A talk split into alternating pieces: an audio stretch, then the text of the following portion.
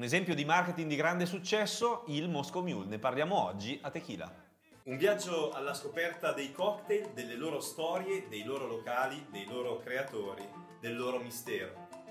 Io sono Alberto Bertini e insieme a Liam Sibilia brindiamo a voi che ci ascoltate. Benvenuti a Tequila. Sì, il Moscow Mule nasce proprio da un'idea geniale di marketing, un'idea che data 1947. Come nasce il Moscow Mule? Nasce attraverso tre imprenditori che si ritrovano e fanno un brainstorming perché i loro prodotti proprio non vanno. Quali sono questi prodotti? Un prodotto è la ginger beer, che negli Stati Uniti non va, e poi la vodka. La vodka che nel 1947 negli Stati Uniti non funziona, non funziona perché C'è un altro gusto. Esatto, gli americani sono abituati ad altri gusti come anche gli europei perché la vodka al di fuori della Russia, dei paesi legati alla Russia, comunque funziona poco perché noi siamo più abituati a, a sapori più strutturati, più Delicati. o profumati anche, cioè Sì. proprio il, il- il gusto della, della grappa, cioè le erbe, mentre invece la vodka è, è neutra, non, ha- non si sente sapore. Ed ecco che non siamo abituati e quindi cosa, questo prodotto non va. Questi imprenditori però, siamo subito dopo il periodo del proibizionismo, c'è questo Rudolf eh, Canet che eh, comunque ha ottenuto ha ottenuto una licenza per vendere negli Stati Uniti questa vodka, che però proprio no- non funziona, la vodka Smirnov, e insomma si ritrovano per capire che cosa fare. E allora decidono di mettersi insieme e di mettersi insieme, di mettere insieme i loro prodotti che non vendono e testarli un po' sul mercato. Tra l'altro, tra l'altro recuperano anche qualcosa che diventerà poi iconico, perché quando noi pensiamo al Moscow Mule, che, a che cosa pensiamo? Pensiamo al bicchiere di rame. Ma il bicchiere di rame nasce proprio da un altro tipo di recupero, perché uno di questi tre imprenditori aveva in un magazzino queste brocche di rame Che doveva smaltire. doveva, esatto, non riusciva proprio a smaltirle, erano nel magazzino di un'amica da, da- da secoli e ha detto vabbè proviamo a utilizzare queste. Tra l'altro all'interno di questo esperimento c'è anche il nome del prodotto perché su queste tazze di rame era disegnato, era inciso un mulo. E siccome ci hanno poi messo la vodka, che è un prodotto che comunque richiama la Russia e richiama quindi a Mosca, ecco perché il Moscow Mule si chiama così, perché c'era dentro la vodka e perché da qualche parte era disegnato un asino.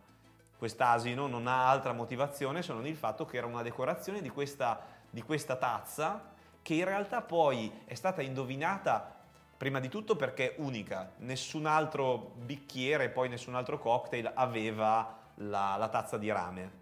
E poi, come vedremo, tra l'altro si sposa anche bene proprio col prodotto Esatto. e con eh, le note sensoriali, oltre a dare unicità, perché comunque davvero nella nostra testa quel tipo di contenitore è unico e quindi ci rimane proprio impresso. Esatto, poi tra l'altro la Smirnov stessa poi eh, riconoscerà l'importanza eh, di questo giorno, diciamo, in cui i- i- questi tre imprenditori si sono riuniti per creare il Moscow Mule, la Smirnov riconoscerà l'importanza del Moscow Mule e eh, lei stessa produrrà una serie di appunto tazze di rame con il mulo riprendendo quelle originali appunto da distribuire ai, ai clienti. Ecco, abbiamo detto marketing e non trovata e non ricetta geniale, perché in realtà non è solo l'insieme dei prodotti che ha funzionato, non è solo il gusto straordinario ottenuto grazie ad un'idea brillante di sommelier e di bartender. Questi erano imprenditori, erano imprenditori che dovevano piazzare, dovevano vendere un qualcosa che non riuscivano a vendere. E quindi che cosa fanno? Oltre a decidere di mettere insieme queste, eh, queste sostanze e queste forze in un prodotto che poi diventa unico, perché quindi parliamo di spiriti, parliamo della ginger beer, parliamo della vodka, parliamo anche della, della tazzina, no? quindi anche il prodotto fisico, il contenitore, ma poi tutto questo andava lanciato sul mercato. E che cosa fanno? Siamo nel 1947, ovviamente l'epoca dei social è ancora molto lontana, però i pubblicitari già esistono e questo brainstorming avviene a New York, il cuore della, della pubblicità e dell'impulso americano al marketing. Che cosa fanno? Vanno a condividere foto di persone che bevono il Moscow Mule e quindi vanno a mandare fotografi in giro e ovviamente la gente è felice di farsi ritrarre per poi dopo vedersi vedersi in mezzo paese, no? in giro per gli Stati Uniti e, e quindi c'è letteralmente la coda per farsi immortalare. Ed ecco che altri cercano l'emulazione di persone che se ne stanno felici a bere questo cocktail, particolarmente iconico perché appunto il bicchiere di rame e altro, ed ecco che in poco tempo il Moscow Mule spopola e diventa famosissimo perché tutti vogliono farsi vedere e poi quando tutti si accorgono che insomma praticamente quello è un cocktail che chiunque beve e allora lo voglio bere anch'io. Ed ecco che diventa famoso ed ecco che questi tre imprenditori hanno un enorme successo. Per tutti gli Stati Uniti e poi per tutto il mondo perché oggi il Moscow Mule praticamente è bevuto davvero ovunque lo si conosce dappertutto e grazie a tutto un insieme di caratteristiche è anche facile da riconoscere, no? È molto più difficile riconoscere altri cocktail che magari hanno bicchieri meno, meno rappresentativi rispetto a un Moscow Mule che davvero chiunque sa riconoscere su, su un tavolo.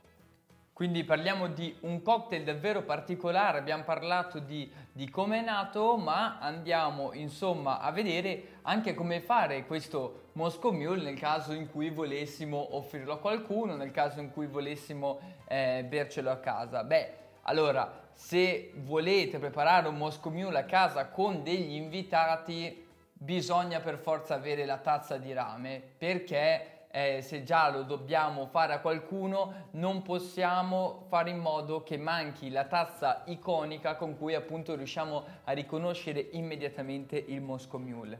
Poi avremo bisogno appunto, come abbiamo detto, di vodka, ginger beer e eh, del succo di lime. Avremo 4,5 centilitri di vodka, 1,2 centilitri di ginger beer e mezzo centilitro di succo di lime. Prendiamo poi la tazza di rame iconica, versiamo del ghiaccio, ci mettiamo dentro mezzo lime che aiuterà appunto a risaltare eh, l'aroma, ci metteremo, verseremo poi vodka, ginger beer e alla fine il succo di lime.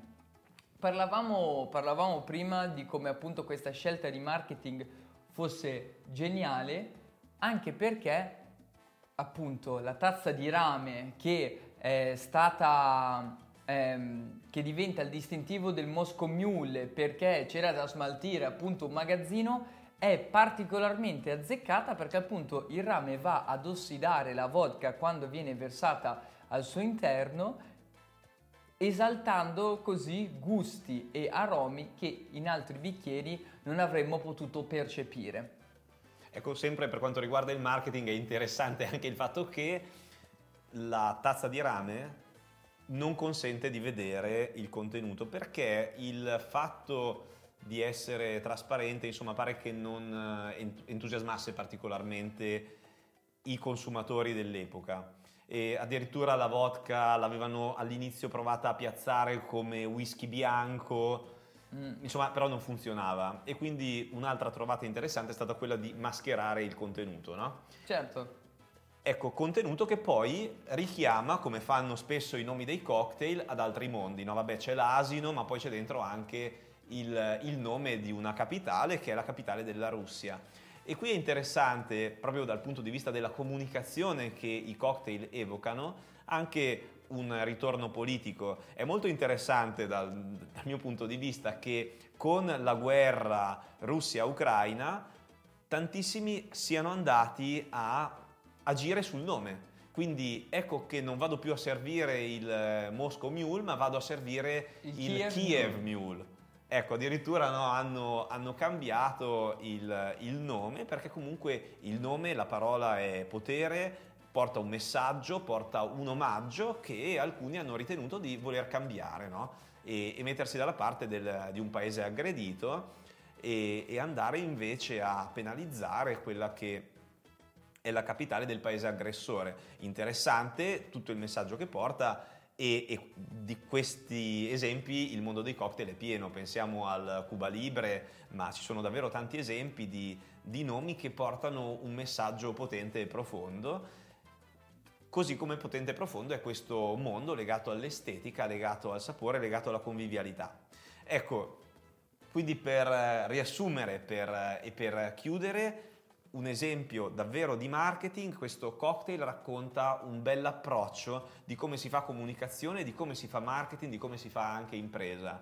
Abbiamo visto tre imprenditori che si mettono insieme, che ragionano, che pensano a una soluzione per piazzare dei prodotti che non riescono a vendere, mettono insieme le forze, mettono insieme i prodotti, quello che era un punto di debolezza, cioè delle, delle tazze che non si vendano, diventano un punto di forza e di unicità e poi una campagna pubblicitaria potente che fa leva sull'emulazione delle persone, sulla voglia di essere importanti, di farsi raffigurare e così il messaggio del Moscow Mule si diffonde e poi dopo supera i confini degli Stati Uniti e diventa uno dei cocktail davvero più famosi del mondo.